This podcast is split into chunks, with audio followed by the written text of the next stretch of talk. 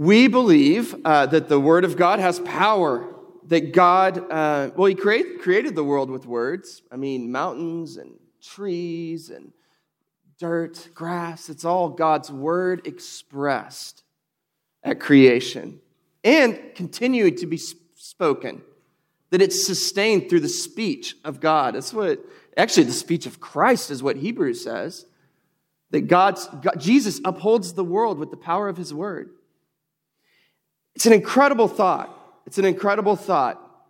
And God speaks, he's, he's, he's bringing about a kingdom, a new creation through, through the word made flesh, but also through his written word. And so when we come and we, we open it and we consider it, it's, it's powerful. And so what that means for me personally is that I have a pretty simple task.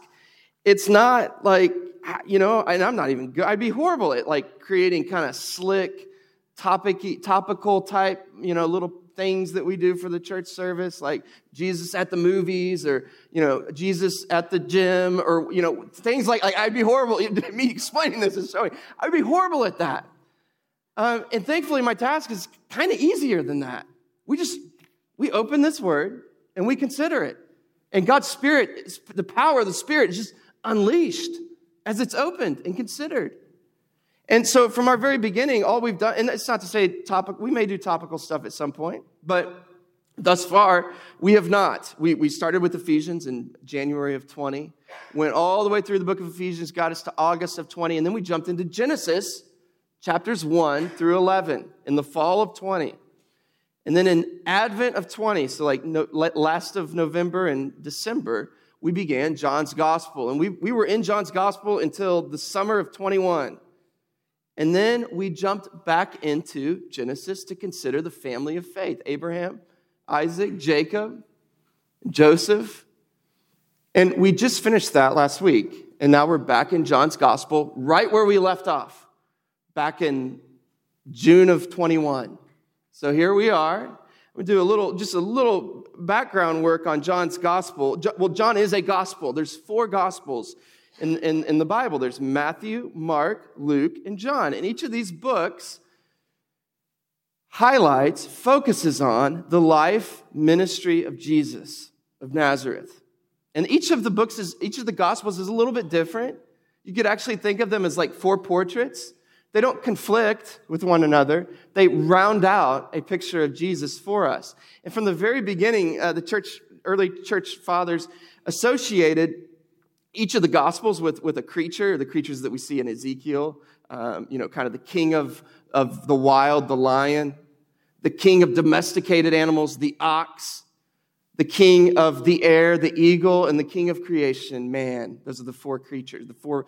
And each of those was associated with the gospel. And fittingly, John's gospel was associated with the eagle because Jesus in, God, in John's gospel soars Think about it. The, the, Matthew, Mark, Luke, they, they begin with a voice crying in the wilderness. They begin with a baby in a manger. Where does John's gospel begin? In the beginning was the Word, right? All the way back to the beginning. Jesus Christ was in the beginning, and the Word became flesh. And Jesus emphasizes his relationship with his heavenly Father, that he is the manna from heaven. He is the bread that has come. He's the eagle that has landed, right? He's, he's, he's from the heavenlies, and he's come down. And we see, more, maybe more than any other gospel, Jesus is just the, the, the, the soaring nature of Christ the person. And the way the book is divided, there's kind of two books, you might call them. There's the book of signs, where Jesus gives seven miracles, signs of who he is. And then there's the book of glory.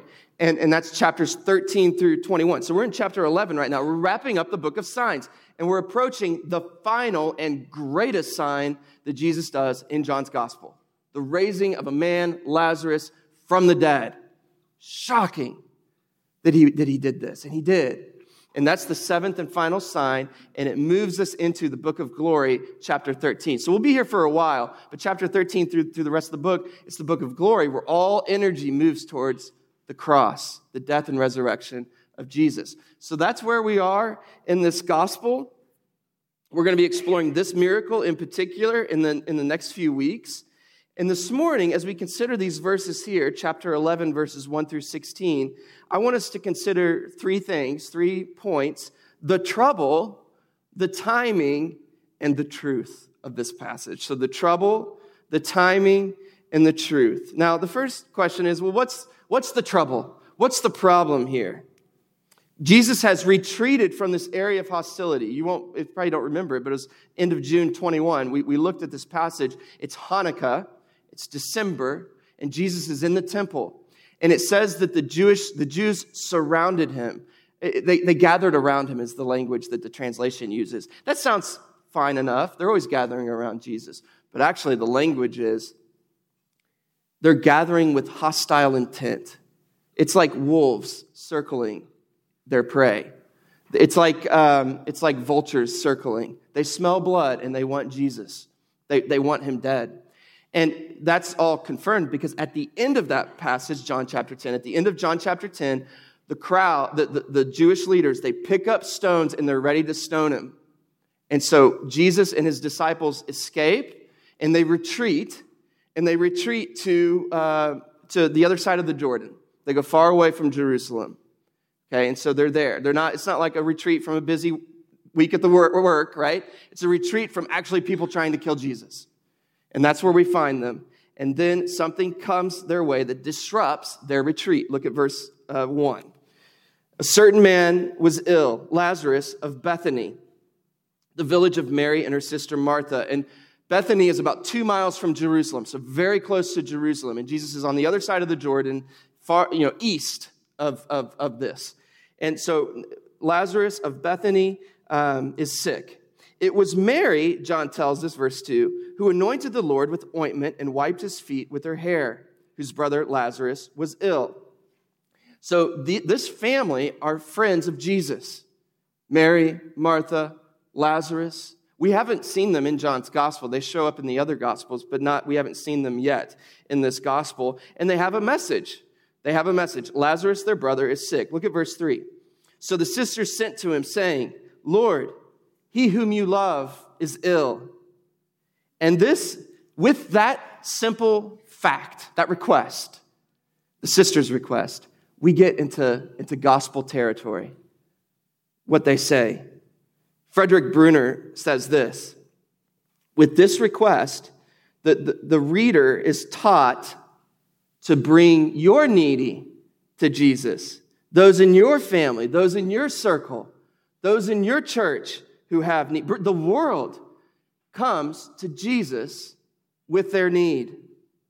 And here's the thing we've seen it time and time again Jesus receives those who come to him. He heals those. That's what he's been showing us in these miracles and these signs that he's done. He's, he heals them. And actually, they're not even coming to him. He comes to them. Remember the lame beggar? These people are so broken down, they have no power or resources themselves to even get to Jesus. The lame beggar for 30, I think 37 or 38 years was lame. He was, he couldn't move. He was sitting inches from the pool that he believed would heal him, but he couldn't get in the pool. For almost 40 years, he's waiting for his big shot, for somebody to pick him up and dump him in these healing waters. He can't do anything. Jesus comes to him, Jesus finds him. A couple chapters ago, we saw Jesus heal a blind man. How effective is a blind person at finding a person? Difficult. But Jesus comes. He comes to him. And that's what Jesus has been do- doing. And here's what John is saying if you're troubled, come to Jesus. Come to Jesus. If you're sick, come to Jesus. If you're tormented, if you're bothered, if you're afraid, come to Jesus. Now, here's the thing.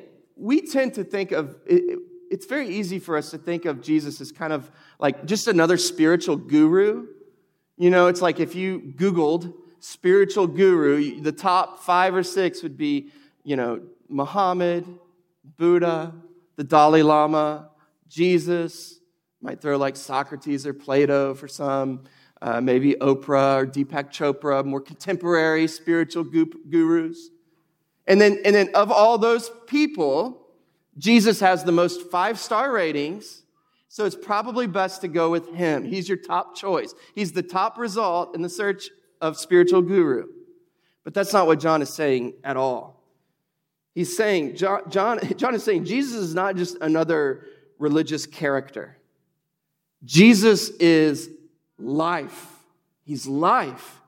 He, John calls Jesus the Word made flesh. And he's drawing, he's drawing upon both the Hebrew tradition, the Jewish tradition, the Old Testament. And he's also drawing upon the Greek tradition. And the Greeks believed that the Word, the Logos, was kind of the glue of the universe. It held it all together. It was the organizing, it was kind of the blueprint for all of reality.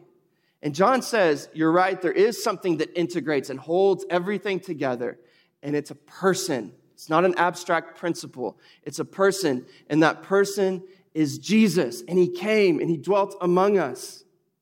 That the heart of the universe is not abstract force and not meaningless chaos, but it is a personal, triune God God the Father, God the Son, and God the Spirit. And God the Son, the image of the invisible God, is very God of very God, as our creed says. He is God walking among us. He is life. He is truth. He enfleshed himself into the world and he dwelt among us. And it's remarkable. The author of the story of which we are all a part wrote himself into the story and was became a character within it. Remarkable.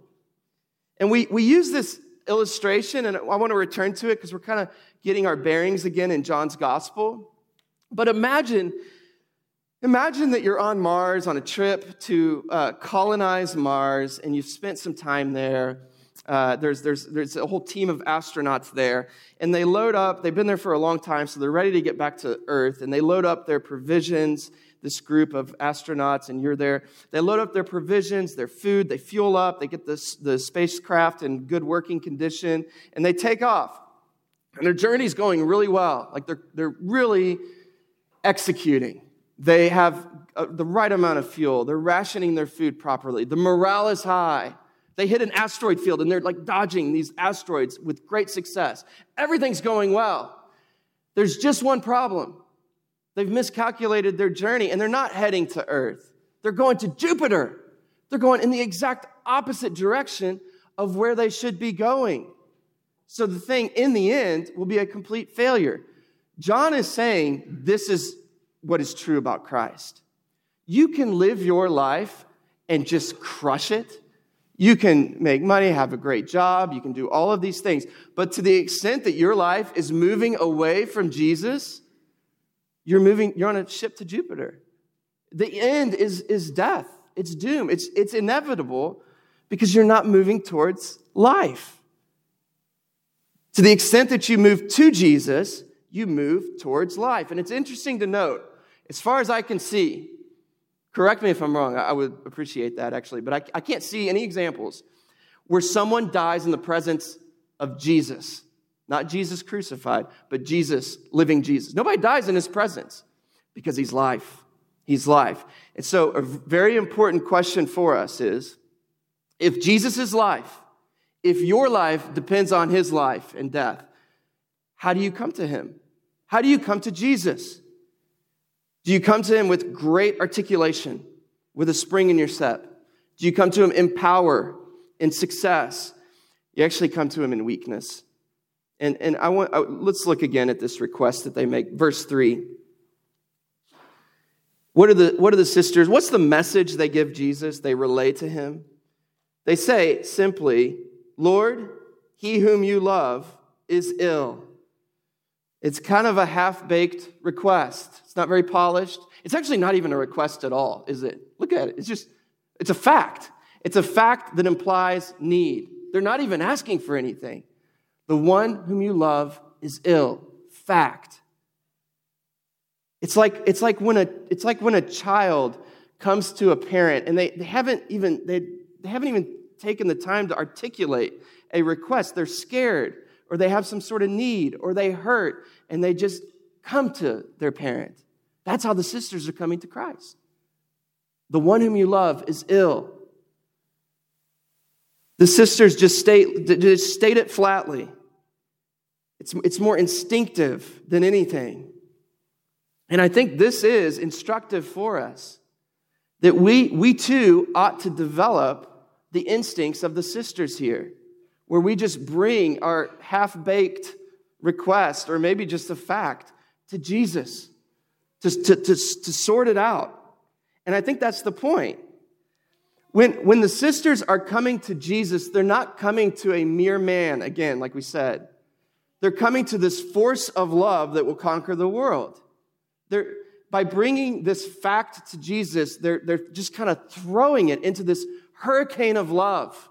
You know, there's a hurricane, I believe, kind of making its way, or at least it could develop into that to, to the States. How do, you, how do you approach a hurricane?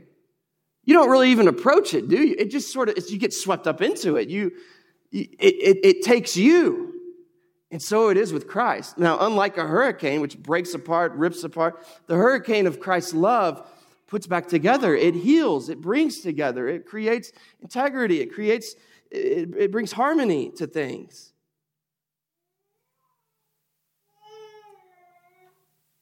The sister's gut instinct is we need Jesus. Let's not even formulate what to say. Let's just fact of our need, get it to Him, and let Jesus sort it out. The one whom you love is sick. And that's ought to be our prayer. Paul Miller in the Praying Life book that we say, isn't this his emphasis in that book? That what we bring to God is our need, is our poverty of spirit. That really, uh, what prayer is, it's our weakness leaning into his strength. That's prayer. Our weakness leaning into his strength. And that's something that we all can do. And there's a really important point to be made here, uh, I think, especially for us kind of in our own culture, and that is this. We say it often, we've said it many times, and now we're back in John's gospel, so I'm going to start saying it again because it's a theme in John's gospel. It's not the quality of your faith that saves you, it's the object of your faith that saves you. It's not the quality of your faith that saves you, it's the object of your faith that saves you. And Tim Keller gives a really helpful illustration that's kind of etched this in my, in my heart and mind. And it's the image of uh, men running from a bear in a frozen forest. And they're, they're on the run and they run, make it to a cliff, and the bear's chasing and pursuing them. At the bottom of the cliff is a frozen pond, and the men have a choice to make. Do we take our chances with the bear, or do we jump off the cliff onto the frozen pond? Now, will the frozen pond hold? That's the big question, isn't it? Well, the first man, he believes it will. He's got like 90% faith in the ice that it will hold. And he jumps off the cliff onto the frozen pond, and it holds. The next man has like a 62% belief that the ice will hold. And so he jumps off the cliff onto the, and it holds for him. The last man has like no belief, barely like 12% belief that the ice will hold. He's, he doesn't believe it. He sees the cracks kind of starting to create around the other men. He's like, there's no, way I didn't want to do this in the first place. Now I really don't want to with these bodies on it already, but the bear's breathing down his neck. He had just instinctually, he just jumps. And guess what? The ice holds for all three of them. They all had different qualities of faith. Some really believed, some barely believed, some were in the middle. But it, that didn't matter. It's the object of your faith that saves you. And what John is saying, bring your faith, weak or strong, bring it to Jesus. It's the object. Jesus is the one that matters, not the quality of your faith. And if you keep coming to Jesus over time, guess what? The quality of your faith will increase. You, will you, grow in Christ, you'll grow in faith, but it begins small, like a, like a little seed. So that's the trouble. That's the first point. Lazarus is sick. And the sisters instinctually look to the right place, they look to life. Now, the second thing I want us to consider is the timing of all this. So the sisters, they float this fact Jesus' way in hope, and Jesus hears it. He fires up his heavenly sirens, and you know, he's heading straight back to Bethany to save, to rescue Lazarus, right? Look at verse 5. Now, Jesus loved Martha and her sister, eh, eh, Lazarus, eh, and her sister and Lazarus. So when he heard that Lazarus was ill, he stayed two days longer in the place where he was. What do you make of that? The, the, the sisters have a brother that's on his deathbed, and Jesus says, Hey, let's just let's hang out here for a little bit. Let's hang loose. You know, we just got here. It's, it's kind of nice here. Let's just hang around. I mean, eh, so eh, the question is like, does he not love Lazarus? Does he not love the sisters? What's going on? If I've got something that I don't really want to do, I hang around for a couple of days. Maybe see if the problem goes away. Is that what's happening? Is his conscience just sort of like eventually is like, you got to deal with this? And Jesus is like, all right, fine. I guess we'll go heal Lazarus. And that's what motivates him? That's not it at all. In fact, look at verse 5 again. John is trying to keep us on track here. He says specifically, now Jesus loved Martha and her sister and Lazarus. And the Greek is emphatic. It's, John is saying, Jesus, now, now here's the thing, everyone. Jesus really loves this family. They are close to him. And yet, at the same time, he's waiting two days. So, what does it mean? You know, in the previous passage, Jesus, um, actually, you can look at it if you have your Bibles open. Chapter 10, verse 29, Jesus says, My Father, who has given my people to me, my disciples, those who I love, who has given them to me, it says, is greater than all, and no one is able to snatch them out of my Father's hand. That's chapter 10, verse 29. That's actually not the best translation. What, what Jesus is saying is, My Father has given me my people and they are my most prized possession. They are greater than all. To me, my church, my people, mine, my sheep are my prized possession, and therefore no one can snatch them out of my hand. Therefore, all of my might is devoted to keeping my most prized possession in my care. That's what Jesus is actually saying. And so that applies to Lazarus. That applies to and Mary and Martha. So it's, he's not delaying because he doesn't love them. But you know, Mary and Martha, if they knew the response of Jesus, wouldn't they wonder? Jesus, what's going on? Do you not love us? Are you not good? Are you not powerful? Are you unable to do anything? Is that why you're delaying? It's either a, a shortcoming on his goodness, it's a shortcoming on his power. Why wait?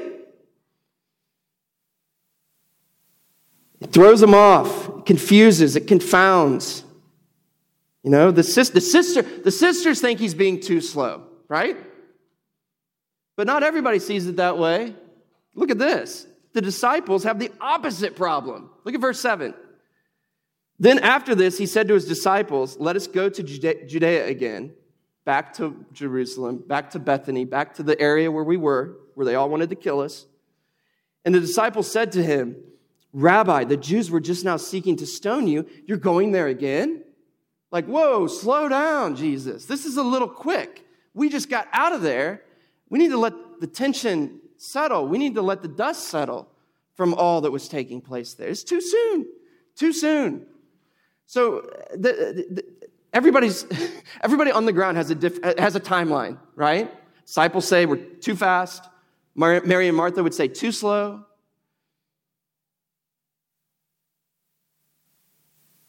How can everyone not like the timing? Let's look at, look at verse 9. Jesus answered them Are there not 12 hours in the day? If anyone walks in the day, he does not stumble because he sees the light of this world. But if anyone walks in the night, he stumbles because the light is not in him. Answer the question, right? It's kind of, it's kind of cryptic. What does that mean?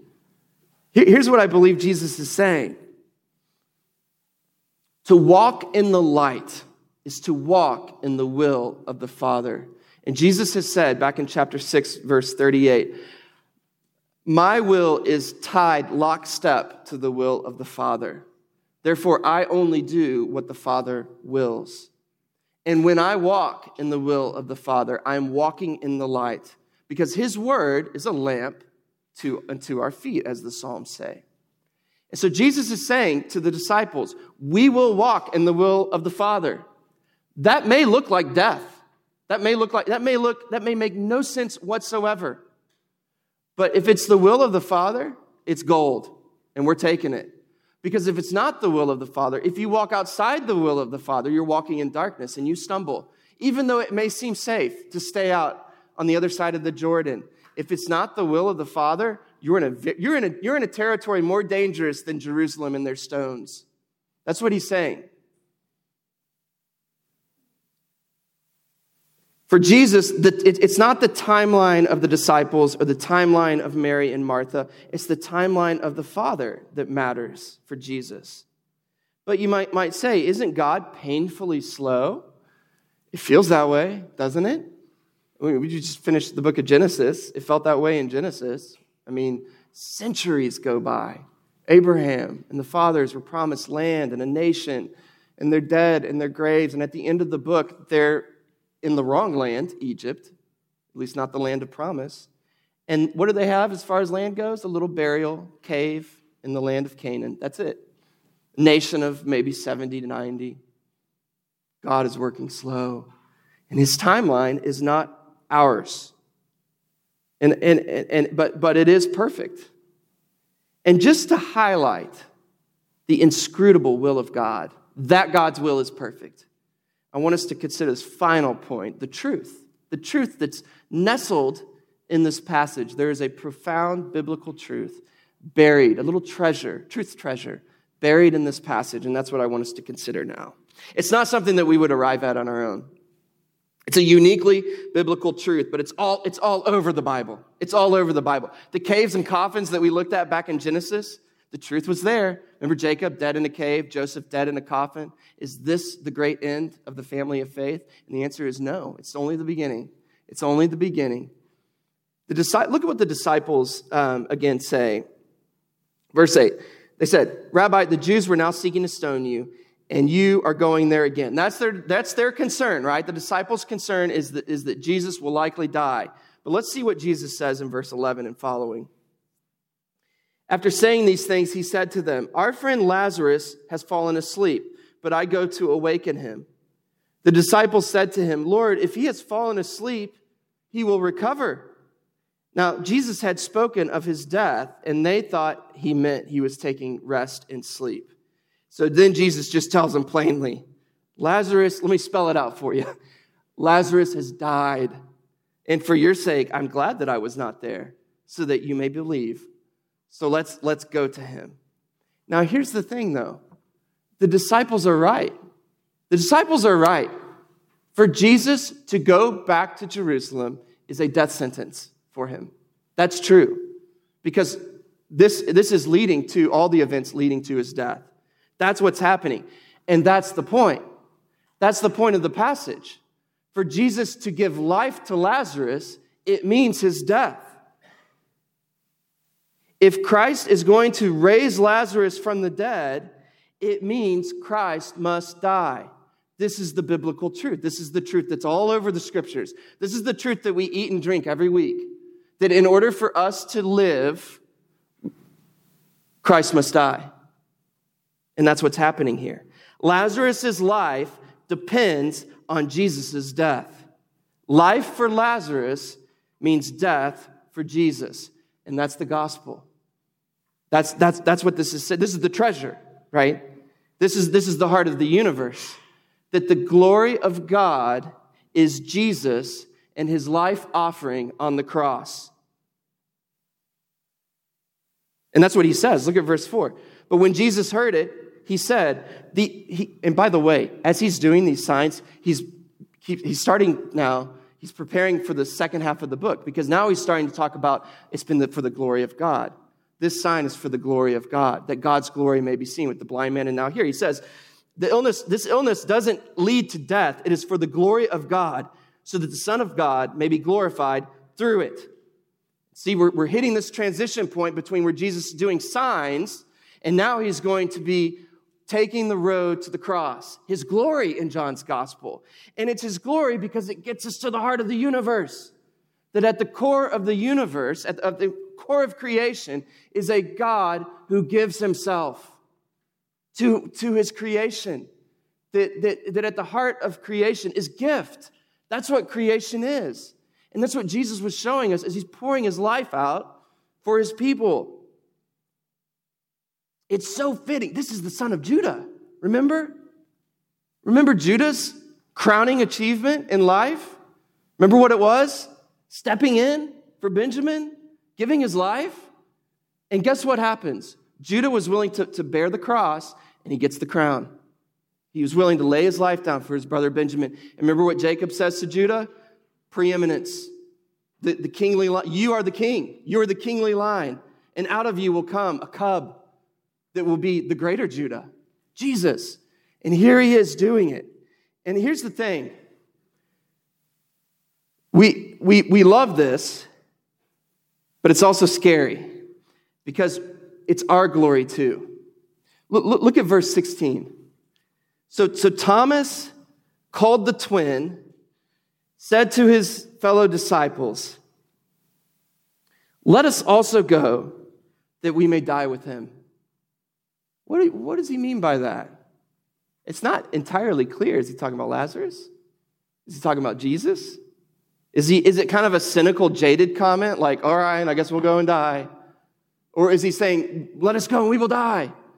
What does it mean? I don't know exactly what it means, but I do know that Thomas is speaking more truth than he realizes in this moment. His words are more true than he understands because what does Jesus tell his disciples? Take up your cross and follow me. What did Dietrich Bonhoeffer say? When Christ calls a man, he bids him come and die. And what, what happened to the disciples? What happened to Bonhoeffer? They all died for their faith. Bonhoeffer at the hand, hands of the Nazis, the disciples at the hands of the Roman powers, and in some cases, Jewish powers. And what about us? What's, what's the likelihood that we die for our faith? I, pretty slim, I would think. I don't know.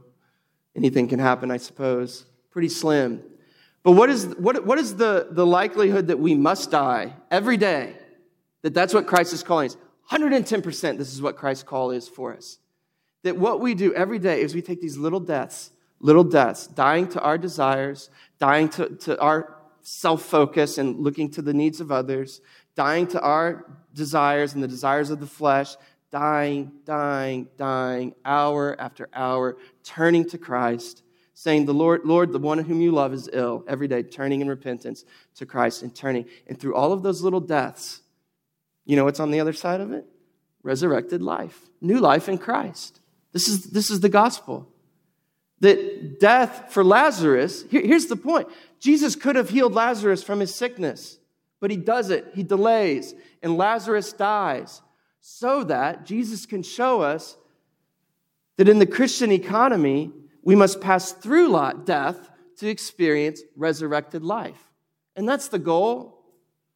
I mean, aren't we kind of miserable anyway? If I gain another century in life, I don't, I mean, I guess, but I, I don't know. It's not, I mean, life is good. I'm happy. I'm not, but I mean, isn't there, don't, don't our hearts long for something more? Jesus promises resurrected life, but to get it, you pass through death. That's the point. Father, we are thankful that you have communicated this so clearly, and it's all over the place. We, we can't escape it. It is the heart of the faith, it's the crux of the matter. Christ, Christ crucified. That love transforms us into the people that you are making us. And so we, we pray that you would, and we pray that you would continue to work on us as we come to the table and as we continue to worship you. We ask these things in Christ's name. Amen.